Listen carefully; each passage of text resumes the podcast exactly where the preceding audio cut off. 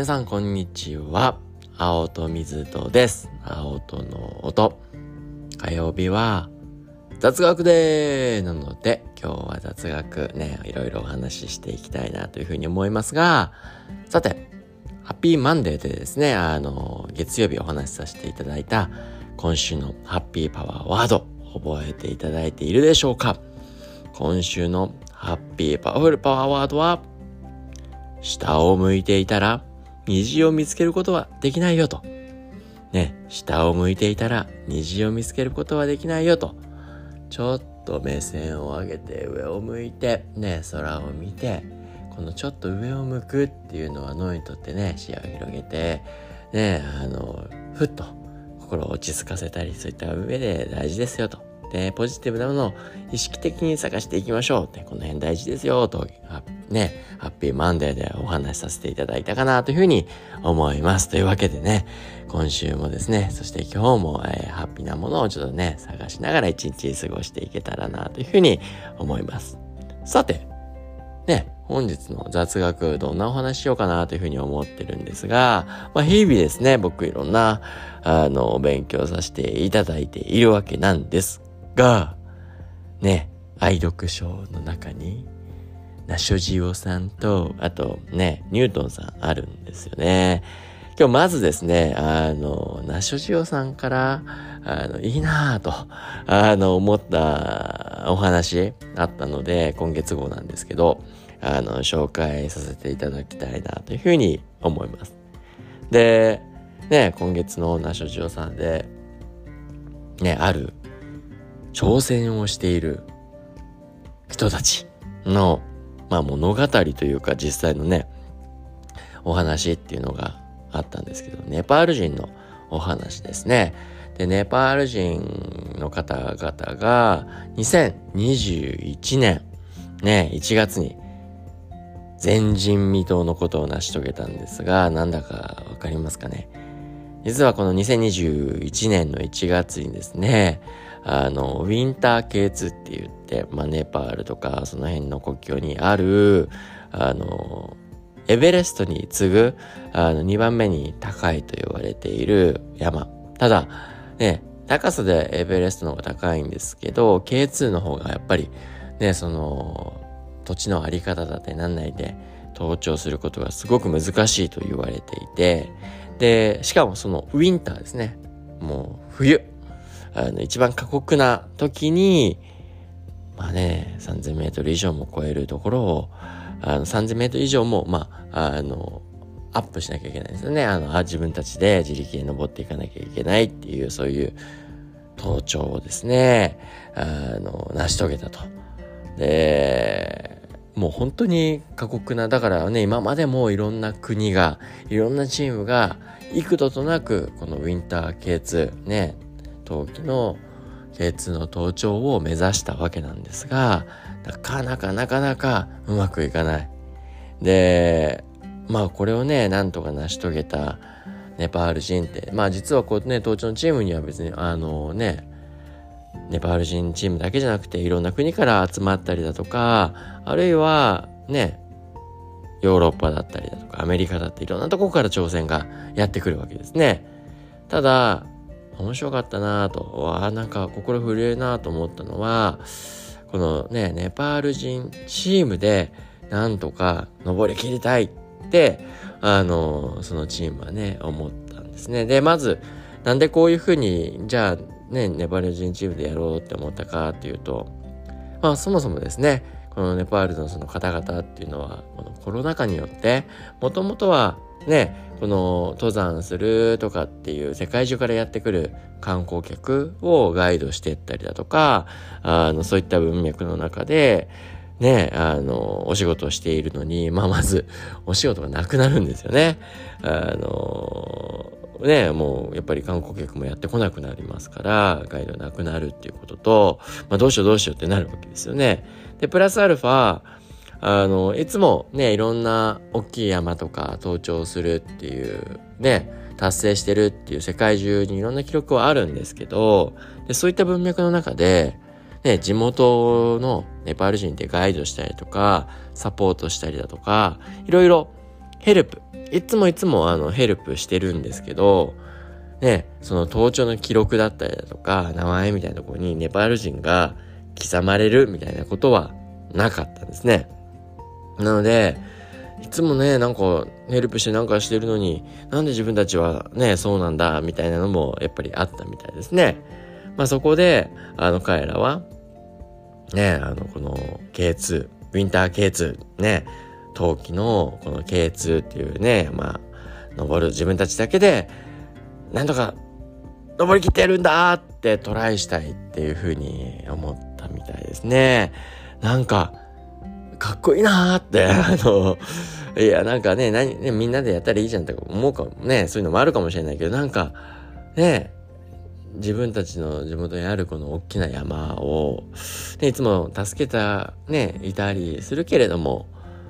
よしと、ね、自分たちだけなんか、登りきってやろうってそういう思いであったりだとかに、なんかだからですね、僕は心を、このチャレンジ精神ですよね。で、しかも、これ、ね、今なんとなく山の、山登りとかのレベルじゃないんですよね。この、やっぱり K2 っていうところを登ろうと思ったらですね、ただでさえこのコロナ禍で資金面大変になってるとは思うんですよね。けれども、そこに対して、もう、ね、数百万円のやっぱ準備が必要なんですよね。やっぱ登っていくためには、もういろんなね、ものを整えて、登頂していく必要があるので、登っていく必要があるので、ね、いろんな資金面の上でも、ただでさお金ないのに、ね、家族セットして周りに説得しながら、お金をかき集め、で、それだけなものしもね、誰もまだ到達していない、このね、登頂っていうのは、当然、命の危険ですよね。で、彼らのね、仲間もほとんどが、このね、登山の文脈の中で、命を親族にね、亡くしてる親族がいっぱいいるっていうことですよね。ね、そういうね、お金の工面もしなきゃいけない、もう命がね、奪われる可能性も大いにある。それを家族にちゃんと説得するっていうフェーズもまずあるんですよね。できるかなと自分の命を落としながらも、ね苦しい生活をさらに切り詰めて家族を説得し、それでもなお、やる、やりたいっていう強い、この意志。これはすごいなと。で、これはもう単に自分がやりたいってだけじゃないっていう。まあ、今までこのやりたいっていう思いは、ドーパミンっていう作用なんですよね。やりたいっていう。これも大事ですけど、それだけではなく、ここにはやっぱりね、ちょっと国の威信をかけたじゃないですけど、このね、自分たちの国にあるこの山を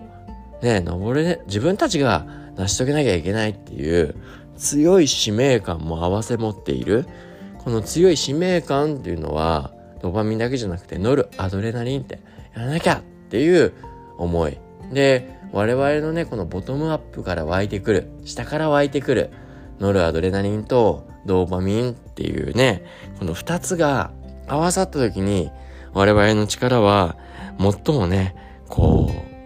う、湧き上がってくる、ね、認知能力が高まるってことが科学的にも分かってくるわけですね。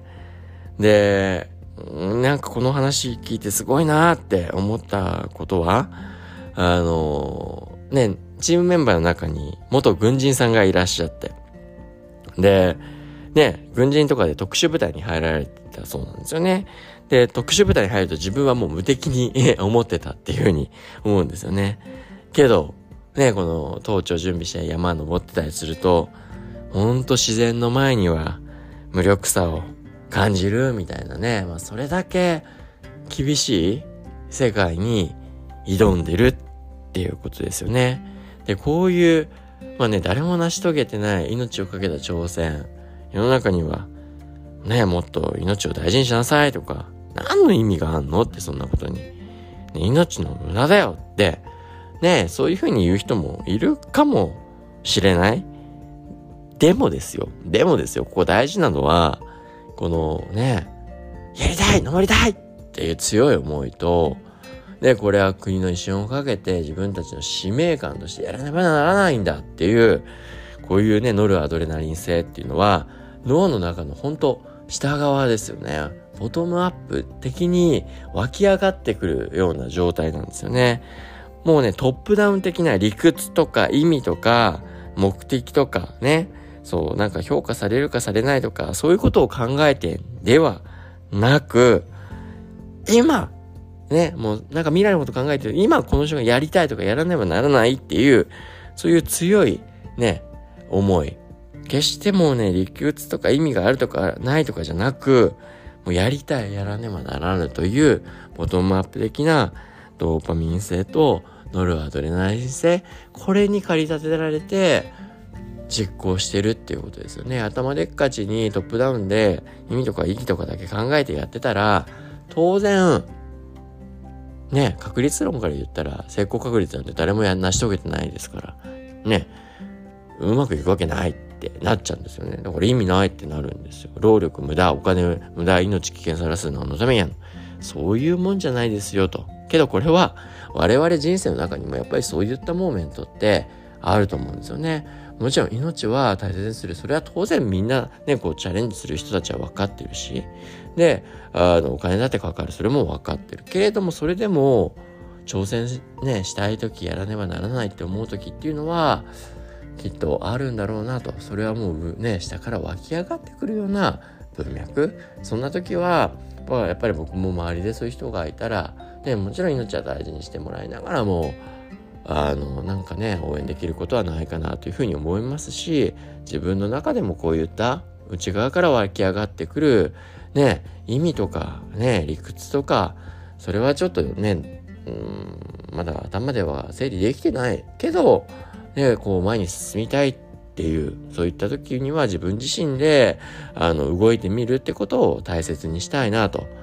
で実際にね、脳の中でこの新しい挑戦をするときに支えてくれる脳機能っていうのは、とても高等なね、RLPFC っていうところが働いてんですよね。ここは当然、その命のリスクだったりだとか、ね、あの、起こりうるリスクとか自分におけるね、あの、起こりうるネガティブなサイドっていうことも脳はね、見てるわけですね。単にね、楽観的に前に行こうと思ってるだけじゃなくて、あの、挑戦しようって本質的に思ってる時っていうのは、リスクも当然、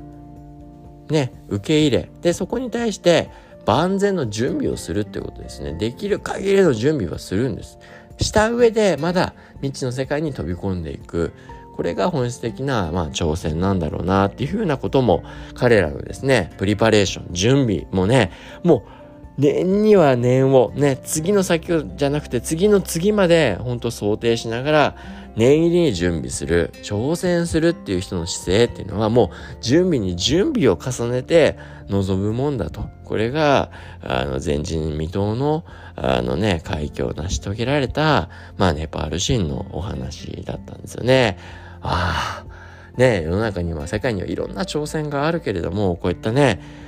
本当本質的に前人未到っていうね、決山に登るっていう人のエピソードから、このね、チャレンジマインドの大切さ、今回僕はまとませていただいたので、皆さんにも共有させていただきました。というわけで、本日の雑学でお話以上にしたいというふうに思います。また明日皆さんお会いしましょう。ありがとうございました。